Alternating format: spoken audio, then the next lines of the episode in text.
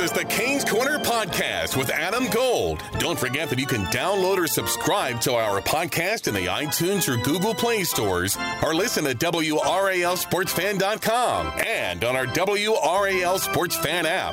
Now, here's your Canes Corner Podcast host, Adam Gold. Welcome to another edition of the Canes Corner Podcast. Adam Gold, Alec Campbell, we're your tour guides for the entire season, and uh, we'll knock this out today. We're recording this, by the way, Wednesday, uh, so we are on full Scott Darling watch as he will skate, not skate, I guess, play goal for the Charlotte Checkers, and they are in. He will be on skates. He'll be on skates in uh, Utica, taking on the Utica Comets. No idea whether or not this is going to be his only conditioning start, but he is fully healthy and ready to go. We'll talk about Darling and the other goaltenders in a minute. All right, let me uh, let's start here. Five, three, and one. They're on a 100 point pace. Nobody should be upset about that. Uh, but uh, give me your general impressions of the team as a whole as we sit here uh, one ninth into the season. Um, I guess the word that I would use through this many games so far, what is it? Nine games, you Nine said, games. right? Nine games is pleased, I guess is what I would say. I like Um, pleased. you know, Nothing I- wrong I- with being pleased. Well, I'm not going to go out of my way. I don't feel that that's necessary in order to be like overly praiseworthy. Right. Because I think we've seen the good and the bad of this team so far this year. I thought it was really good for them to get out on the start that they got out on Yeah. 4 0 and 1 for multiple reasons. I mean, you look at the way historically they've started seasons, and so they kind of were able to get off on the right foot. Mm, They didn't have to play the same kind of schedule, I don't think, this year that they've had to play in recent years in terms of going immediately on the road for like a six game road trip or whatever, the state fair trip that they've had to do. So the schedule, I think, has been a little bit uh, more favorable but they've had to play some pretty good teams so far. And I thought in those games, they've held up nicely, including the second game of the season when they had to go on the road after what turned out to be a pretty tough loss to take in the season opener at home in overtime to the Islanders. They go on the road and they beat the Columbus Blue Jackets. Thought they played uh, they played Winnipeg tough. You know, I never thought that they had control of the game against Tampa, but they hung the, they hung Yeah. in there. They were they were competitive there. Minnesota, same thing. They got the big overtime win, so they've they've shown that they can hang at least with some of the better teams in the league. But then they hit the skids a little bit, and they went on the three game uh, the three game uh, losing streak, in which there were other times during that streak where I thought that they were pretty good and just didn't get outcomes. But you know, I think it's been a, a good start for them so far, and I'm pleased with what I've seen for the most part. There's still plenty of things that they need to work out. The special teams are certainly glaring at this Yeah. moment. And I think part of that's because the five on five game has kind of slowed down a little bit, and that has further illuminated the issues on the special teams. And, you know, that's, I've said this a lot of times, that's what sports are about, man. How do you mitigate your deficiencies? You know, they were able to get away with some of the special teams issues mm-hmm. they've had in the past because they were so good five on five to start the year, and so it wasn't as noticeable. Then, as soon as those five on five numbers started to slip a little bit during that three game losing streak, and they weren't getting help on the power play and they were allowing goals on the penalty kill, those things were, you know, very noticeable. Here, here's what's in the, the 4 0 and 1 start. Power play's terrible. Then you have the three game losing streak Winnipeg, Tampa, and Colorado. And for the record, those teams right now are a combined 17 4 and 4. So maybe, just maybe, degree of difficulty Sure. ratchet it up. And obviously, by saying just maybe, obviously, you're playing Winnipeg in that game uh, until late in the third period. They were not necessarily better than Winnipeg, although they were in the first period. But that was an even game. Could have Sure. won, could have won it. Could have at least gotten a point. Make a mistake along the wall. All of a sudden, it's in the back of your net. You end up uh, getting nothing out of that. Tampa, they were second best. To me, that was the first game all year where they were the second best team on the ice, and it was clear. Even though they had a great first period from that point on, and even toward the end of the first period, Tampa took control of that game. Uh, and Colorado, I think just was a flat effort. for me. And whether it was three days off after the game in Tampa, because uh, they were off Wednesday, Thursday, and Friday before playing a weird afternoon game on Saturday during the state fair, I'm not necessarily blaming that. There are a lot of factors for why they didn't play all that well. They just didn't forecheck. They didn't do all the things that they were doing well. But the bottom line is, they played three really good teams, or at the very least, because we don't know about Colorado yet, uh, they played at least three very good teams at that moment. Colorado has been outstanding in their top line of Rantanen, and MacKinnon, and Landeskog is as good a top line right now as there is uh, in the NHL. But the thing for me uh, is that their five on five game really looks very similar, other than the Colorado game and the Tampa game. I thought their their five on five game has been very repeatable. They just have not gotten the results out of the five on five situations. They didn't get it at Winnipeg, didn't get it against uh, Detroit on Monday night, but against the other teams when they were 4 0 and 1, again, also take the Islander game out, which they were lucky to even get a point out of, even though they were the better team. Uh, they were they were successful five on five. The pow- the power play and the penalty kill actually won them a hockey game because they don't win the game because they weren't scoring, but they sco- scored two beautiful power play goals uh, the one with uh, with the tic tac toe passing Aho Beautiful. to Zykov to Ferland uh, was dynamite, uh, and then the other with Williams and Falk playing a two man game up uh, toward the uh, toward the point, with Williams taking the defense down, then whipping the the the behind the back pass to Falk for a one timer with a net front presence, which was kind of missing for a few for a few games. Two beautiful power play goals. Uh, the penalty kill was exceptional against Detroit, who had, by the way, for people who put so much stock in power plays, Detroit was like sixth and seventh on the power play and the penalty kill, respectively, on the year, and had one win. I know people want to say, well, that's the reason why they lost. They were 4 0 1 with the same power play and the same penalty kill. Right. It's not why you win and lose games in the NHL. When you get to the playoffs, yeah, it's more it's more necessary in the postseason. But it did win them a game.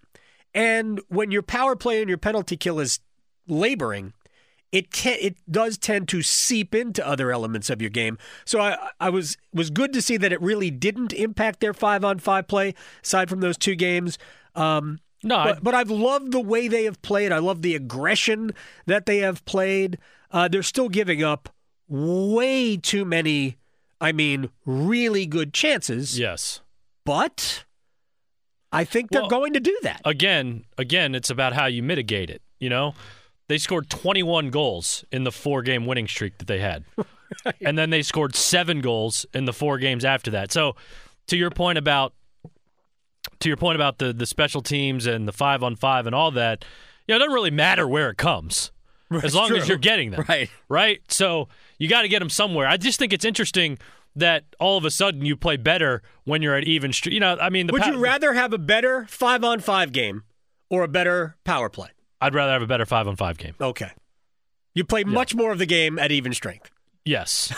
Typically that's right. the case. And if if if you're only getting your goals, if the if you know a sizable chunk of your goals are coming with the man advantage, and a game goes by with there are where you you're never on the power play. Right. You're kind of lost. And and then there were situations though where you know I forget what game it was where they were like one for nine yeah. on the power play. That to me is more of an issue than maybe the overall power play. Is that you've gotten you've spent at this point nearly a period with an extra player on yeah. the ice and only mm-hmm. got one tally out of it. Yeah. And so you got to take like it just to me it just becomes interesting that you do better when there's more people on the ice. you know what I'm saying? Like you have an advantage. Theoretically, you should. Theoretically, theoretically, it should be easier for you right. to move the puck, get it into your zone, recover it, pass it around, get shots off, those types of things. And it, it just hasn't been the case. But you know, like you said, it's been a t- it's been they've played some good teams. You know, even in that Colorado law in the Colorado game where they looked flat, um, they they were good until the end. They were hanging there until the end when they, when they allowed the, the empty or they they allowed uh, uh, that last goal on the on the doorstep, and then they got an empty netter. So the score looks worse than it was. Same in Tampa. You know, they got the empty netter at the game. Score Right. makes it looks worse than it was. So in those games where they weren't in necessarily control of the game, they were still there with a chance to win at the end of the game. I think that's a good sign for a team. If you're going to be a good team, then you're going to have to battle through some of those moments where you're not playing your best hockey every single night. And you know, it doesn't get any easier here coming up either because they've got they got San Jose on Friday and they've got Boston next week, and sandwiched between that is a team they've already lost to, Right. In the Islanders. So, you know, A team, it's- a it's team with a tough. high level of offense. Sure. Islanders are a pretty good offensive club. Uh, all right, let's let, let's move on through some uh, some things that we were looking at before the season. Do you realize that seven? Well, when Nick Waugh plays against San Jose on Friday, he'll be the seventh rookie to play for this team this year. All, by the way, all forwards. Seven rookie forwards uh, will have all played. I mean, it's easy to say that the best rookie so far has been Warren Foegele. Uh, the impact, he has had the greatest impact on the game uh, of all of their rookies, and that includes the number two pick, uh, Andrei Svechnikov. Uh, what uh, what are your thoughts? What, what are your impressions so far of Foegele? Oh, I love his game, no doubt about it. And I think it's good for him that he's been able to play on a line with Justin Williams and Jordan Staal for the entirety of the season. And I think a lot of the lines, for the most part, have been kind of balanced in that way where you have some veteran guys playing with some young guys. But it just seems like the right place for him. Like, if you look at the personalities of the lines, you know, the Aho Teravainen line, even though Micheal Ferland is there, he's he's actually shown more finesse in his game with his scoring ability, leads the team in scoring so far than you know maybe you you knew him to be beforehand because he does bring that physical presence. But then you look at that second line where it's Foegele, Justin Williams, and Staal, and to me that's just a workhorse line. Yeah, absolutely. I mean, just uh, Jordan Staal's you know a tremendous defensive hockey player, and he's been that in you know a bag of potato chips all year long uh, in that respect. His so that's just that's sort of the working man's line to me. Justin Williams, I mean, we've said said everything there can be to be said about Justin.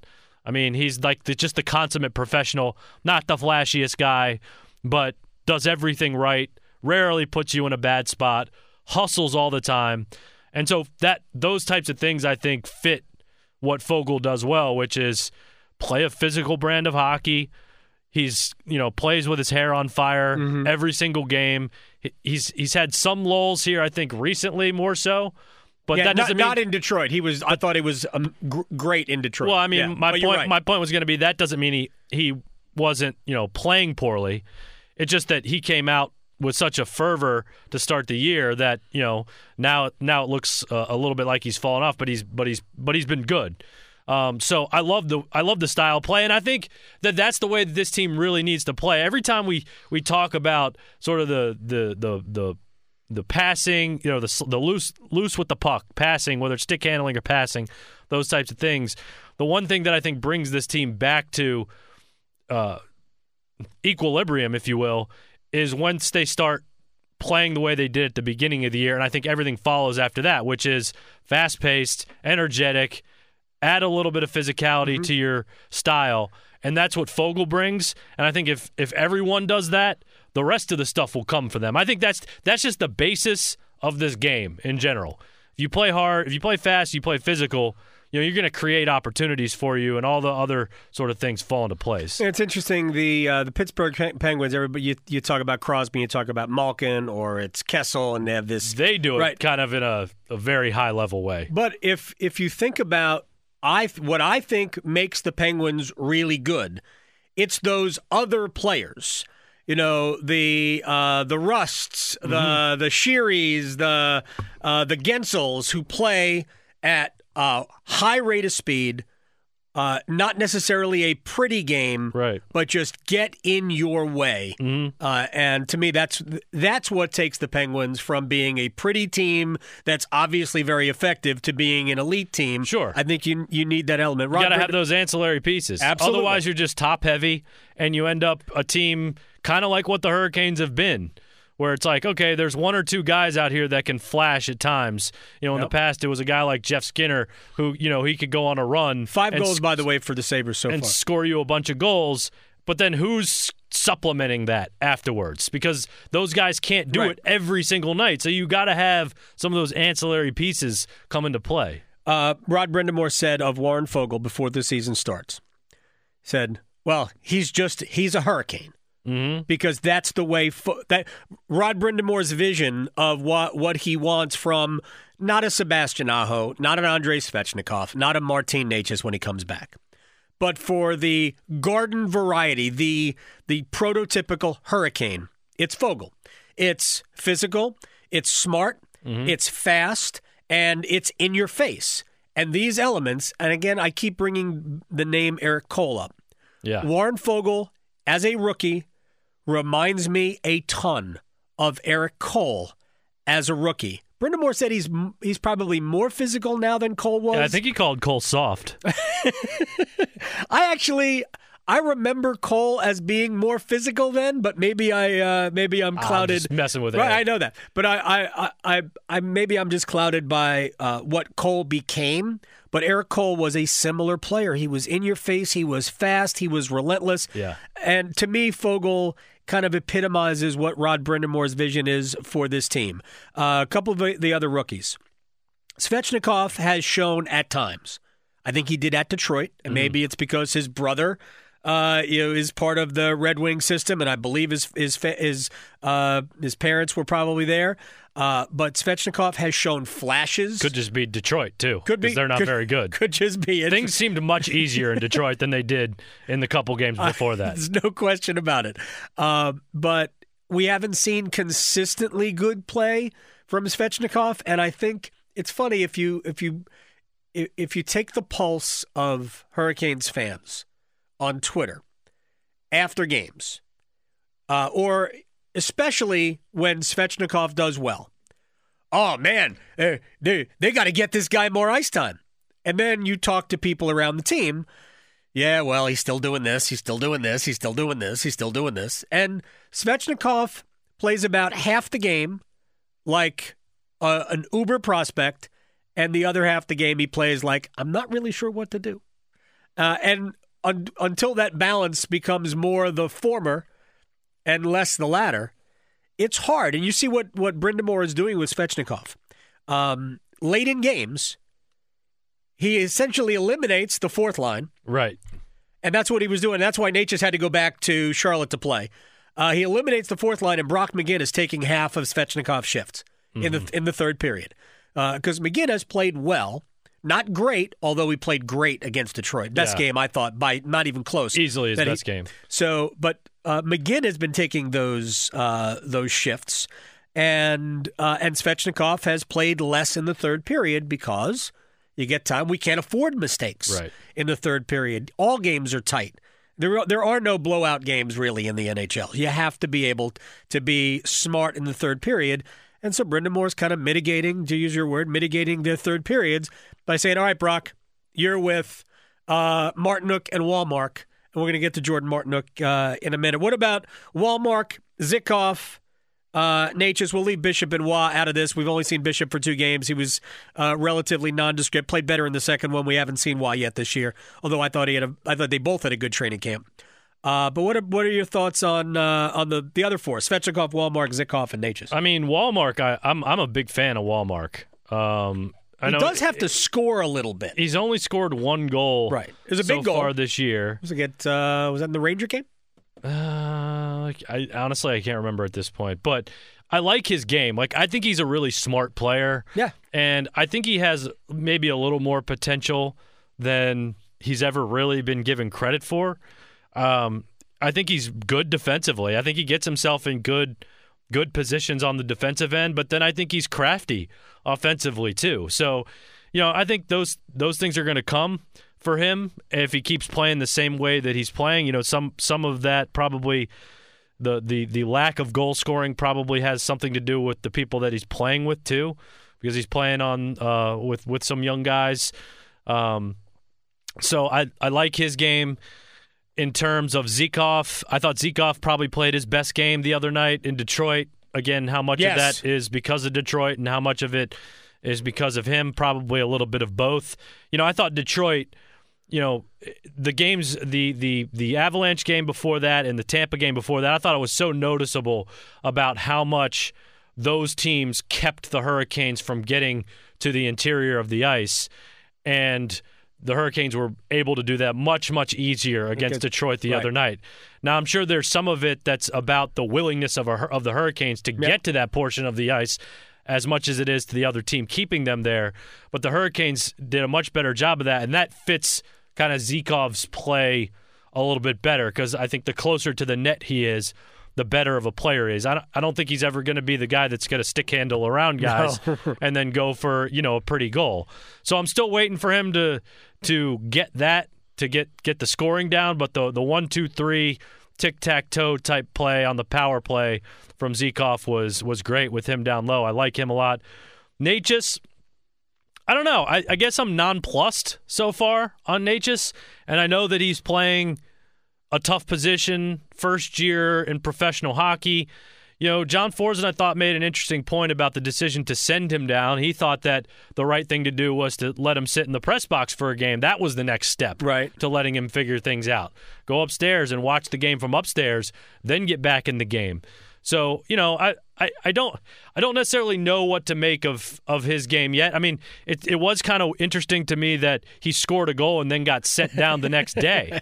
You know? But, he, but in Uh, the game he scored, right? It was in Tampa. He barely played in the third period.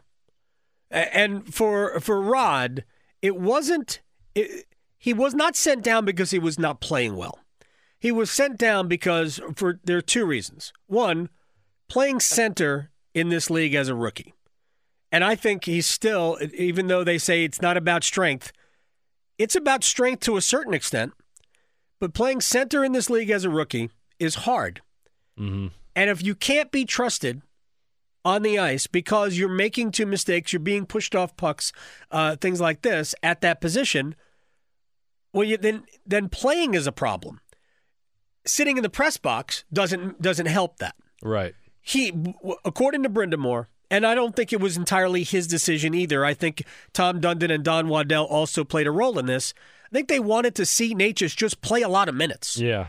And so I, the understanding is that he was going to go to Charlotte and play 18 to 20 minutes a night, essentially be a top line, maybe a number two center uh, there, and get tons of ice time. So he needed to be that way, uh, and then just kind of become a little bit more familiar uh, with the North American game because he played his entire career in the Czech Republic, uh, and then they don't anticipate this being a long stint you know, a couple of weeks, three weeks, depending, as long as he's playing well, and then come back up and then be able to get on the ice and play 10, 12 minutes a night because essentially he's the fourth line center. Yeah. He's the fourth best center that they have. Uh, so to, it wasn't about wasn't about punishing. It was about he needs to play, and they can't play him enough. And Brind'Amour was telling me this. He's like every time I put him on the ice, uh, you know, like Tampa, they're sending Stamkos over the wall, Right. Or, or they were sending J.T. Miller, who's a very difficult matchup for a guy like Necas because of the way he plays, aggressive, physical style. I mean, it's really hard for uh, for Necas to deal with that. So he said, I just couldn't when I on the road when I don't have the last change. You know, I throw Necas on the ice, and there you see it. Right. They're coming at him with uh, with with with all stars. Yeah, like all of a sudden you're you have to take a defensive zone face off in crunch time against Stamkos. right. And you know, that's when Nate just stays in the face off circle because he continuously gets kicked out. Right, which So- may not be bad. He's, so he's, he's- under forty percent. So they're gonna have he's gonna have to figure that part out of it too at some point. So maybe maybe the AHL is the place to go for him for that. Just for a little although, bit. Although the the the the face off specialist is up here with Rod Brind'Amour, who still retains his face off coaching duties after practice. Still does it. Still Yeah. does it. By the way, you know J- Jordan Staal has taken taken more faceoffs than anybody in the league. One more faceoffs than anybody in the league. Uh, and the other night he was. I, I think this was in the loss to Colorado. twenty of twenty six. I'm, or, what? Yeah. That's that. Forget it. Yeah, That's insane. insane. All right, um, the new guys. We'll get to Dougie Hamilton in a second. Micheal Ferland and Jordan Martinook. And there are different levels of expectations and different levels of production with those two guys. No way they anticipated those two guys would be playing. Uh, Ferland played top line uh, in the on the top line in Calgary last year uh, with uh, Monahan and uh, Gaudreau. Martinook was kind of in and out of the NHL lineup. How? Jordan Martinook can play, Mhm. can flat out play, kills penalties, has a little bit of a scoring touch. But those two guys have been really unsung heroes, and I guess Ferland's kind of sung. He leads the team in goals. Uh, those guys have been great. Yeah, I mean Martinook and that fourth line, although they've played third line minutes or played up a, a line, I guess the last couple of games. Oh yeah, they've already produced, I think, more than last year's fourth line did. right. So you talk about ancillary scoring and ancillary production; those guys are giving it to you.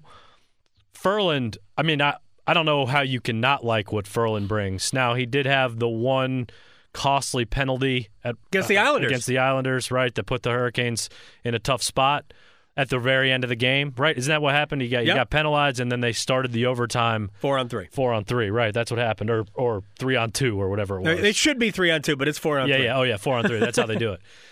But, you know, look, he's scored goals. He brings a physical presence. He's not scared of anyone.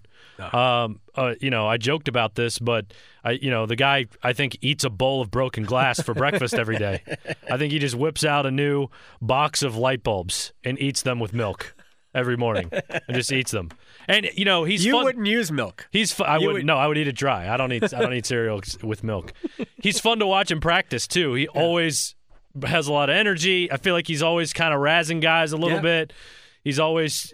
Uh, he always has a smile. He's always trying to play games. Mm-hmm. You know. So he's been a fun player to have around and a different element to this team that I think's been interesting. I mean, you know, the other night, the other day, he made two two hits in a row. Somebody tried to come after him, and that was just a lost cause for I think it was Erik Johnson for Colorado who tried to come after him, and that was a bad idea for him.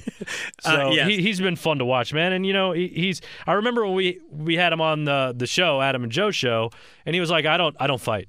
I don't know what you're talking about." Right. Remember? I think he was slow playing that. Yeah, and and he was like, "I don't, I don't know who you're talking about." So he's he's been fun. I like him. Uh, absolutely. Uh, What and you know it's interesting. Last year was all about Aho and Teravainen. Uh, that combination can't break up that combination. Can't break up that combination. I think it's better for Teravainen than it is for Aho. Uh, although in the preseason, Aho was playing poorly until they put Teravainen on his right side. With all of that said, I think the better combination is Aho and Ferland.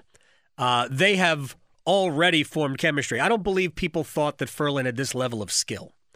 Um, you can score, you know, 20 goals in a season uh, without necessarily being a highly skilled player. I've seen, I mean, I'm not trying to disparage Chad LaRose here, but Chad LaRose once scored 20 goals in a year.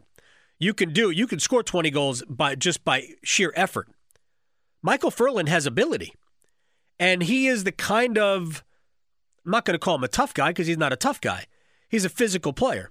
He's the type of physical player that all great teams want because he can he, he can be physical, he can be an agitator, but at the same time, you can't sleep on him because he can beat you. Right. And he has scored. Look, the power play goal he just scored against Detroit.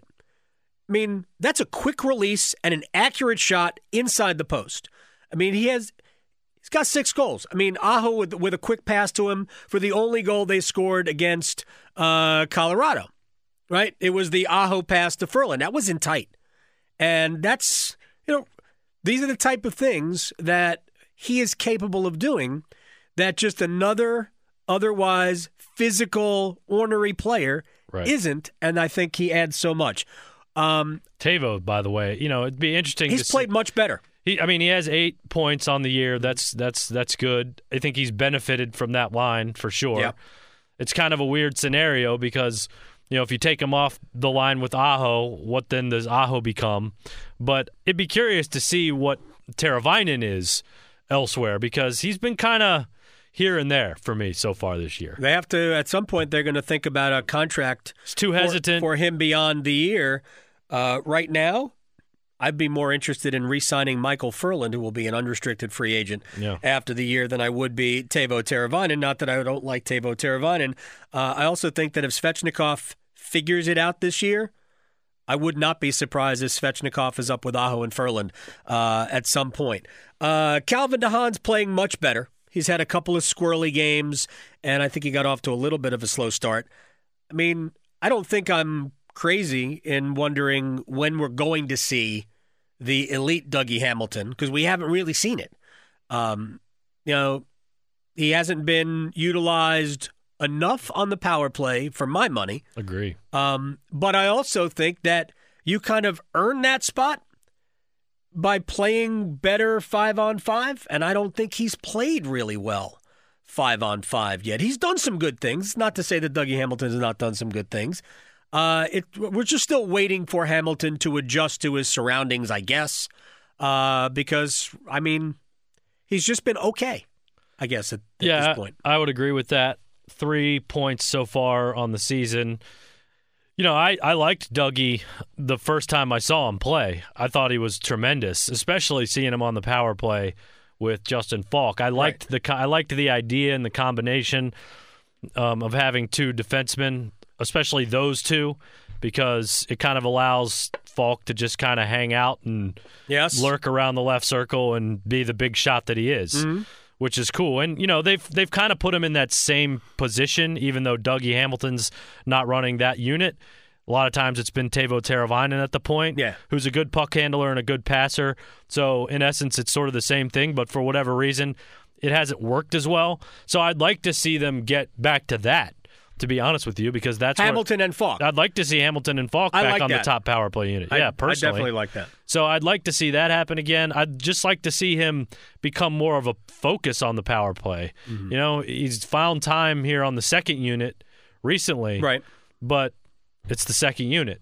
And they're, you know, they, they don't get as much time. So I'd like to see him get elevated a little more. And you know, I still think that that's probably going to happen at some point. I agree. And I, I actually think they'll go back to Hamilton and Faulk. Yeah. Because one the thing I believe that that unit gives you, because you could play Hamilton at the top of the umbrella, and Faulk at the left, uh, you know, above the left faceoff circle, mm-hmm. uh, is just such a dangerous shooter. Right. Uh, I think that element is really good. Faulk at the top of the umbrella, to me, not nearly as good. Agree. I think Faulk gets his shot blocked as much as anybody I've ever seen. Well, he's he's not a good skater and he's not really a great handler. So it's right. tough for him to create space for himself to get that shot off. Someone else has to create it for well, him. Williams did on the power play goal against Detroit. So Williams made that play. Right. So so that's why you need a Teuvo or a Dougie Hamilton running the point up there. You know, if you got if you got Hamilton and Faulk and and Zykov and Aho and who else would would finish out that that first well, power Ferland. play unit? Ferland. Yeah.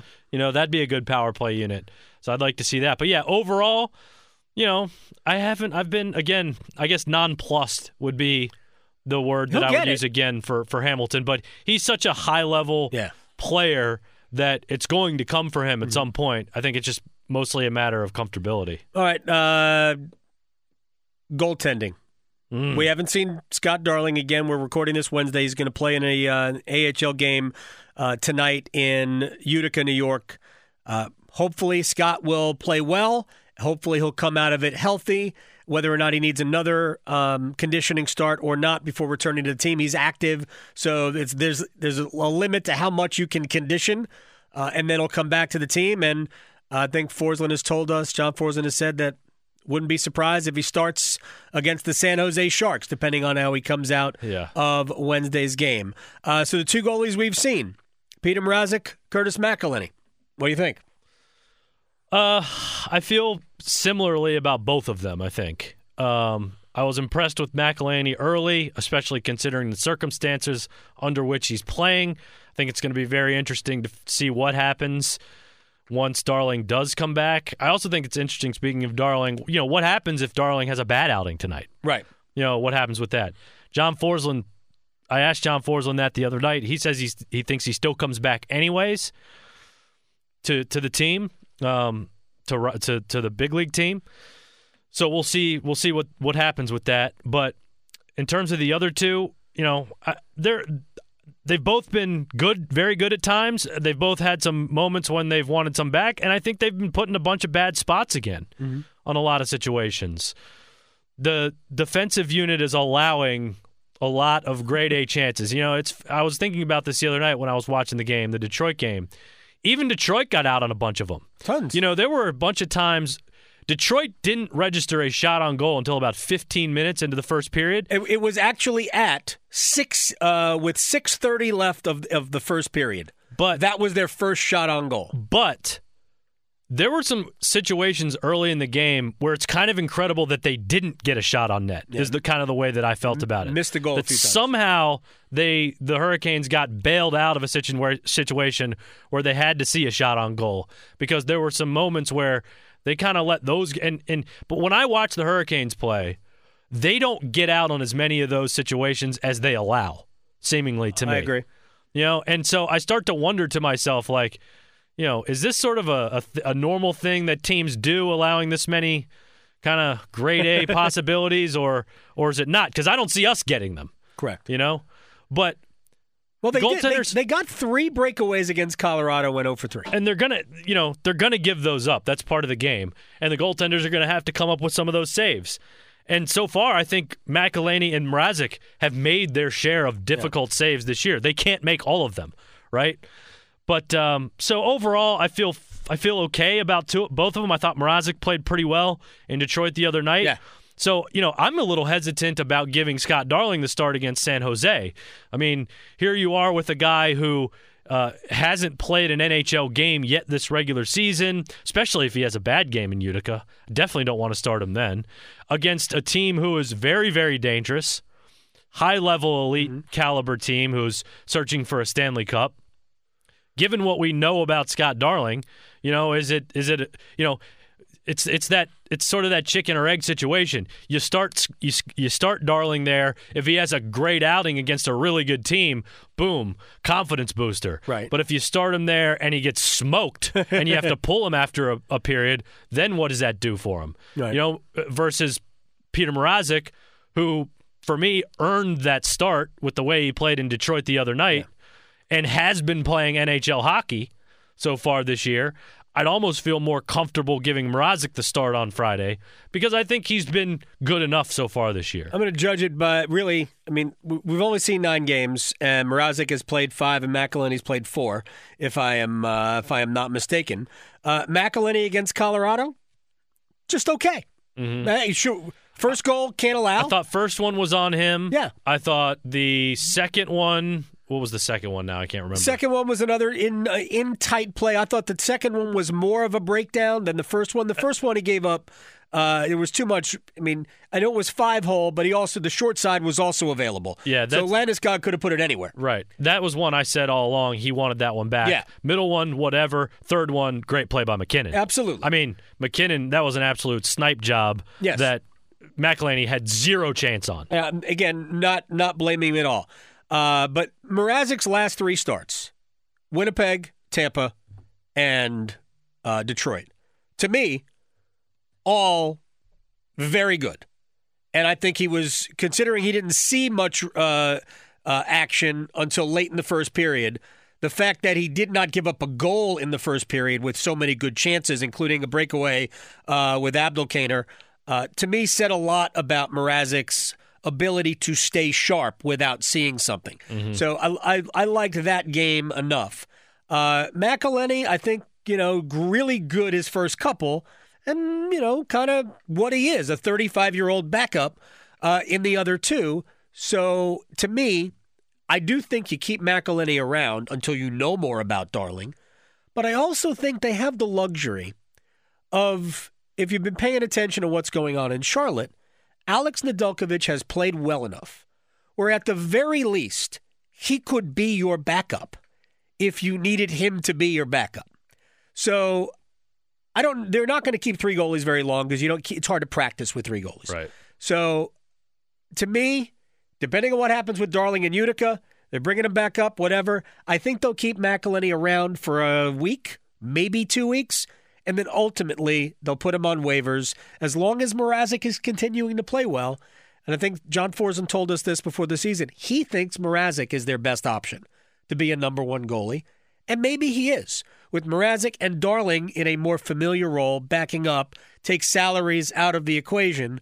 Uh, Darling's going to be here Uh, will he be uh, will he be a one A one B to borrow from Joe Ovies, uh, or will he be more of the backup?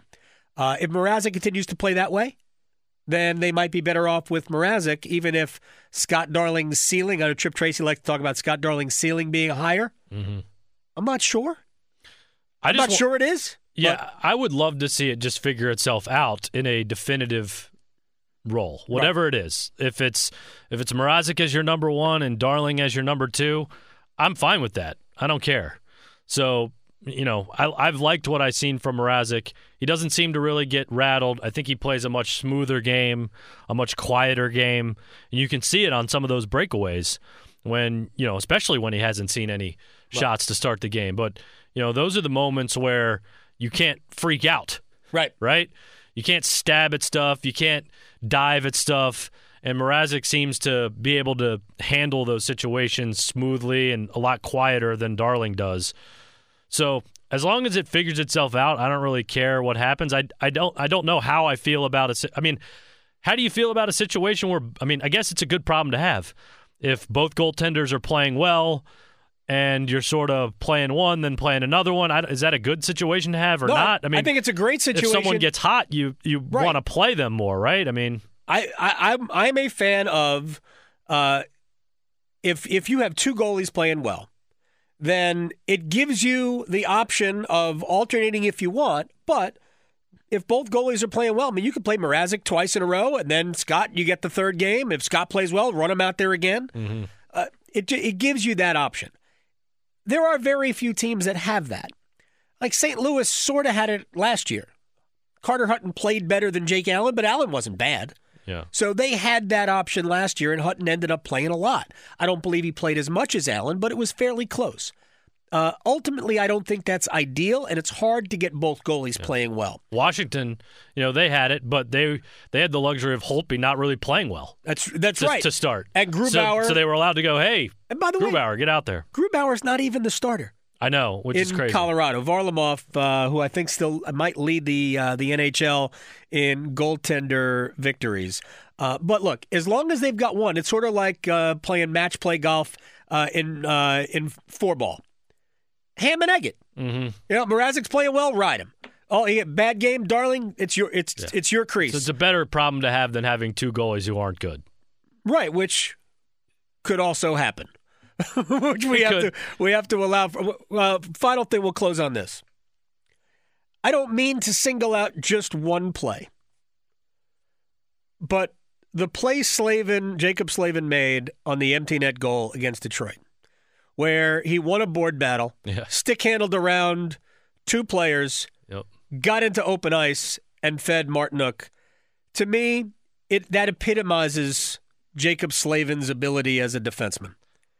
I've never seen a player, any player, as good with the puck, with his stick, as Slavin, without being fancy. Mm-hmm. Just happens to he just has the knack of moving the puck around you with his stick, and it just makes it look very, very calm and easy. Yeah, I mean Slavin with Tremendous. his stick offensively and defensively. Yeah. is amazing what he what he's able to do with it. You know, that was a great play for by him.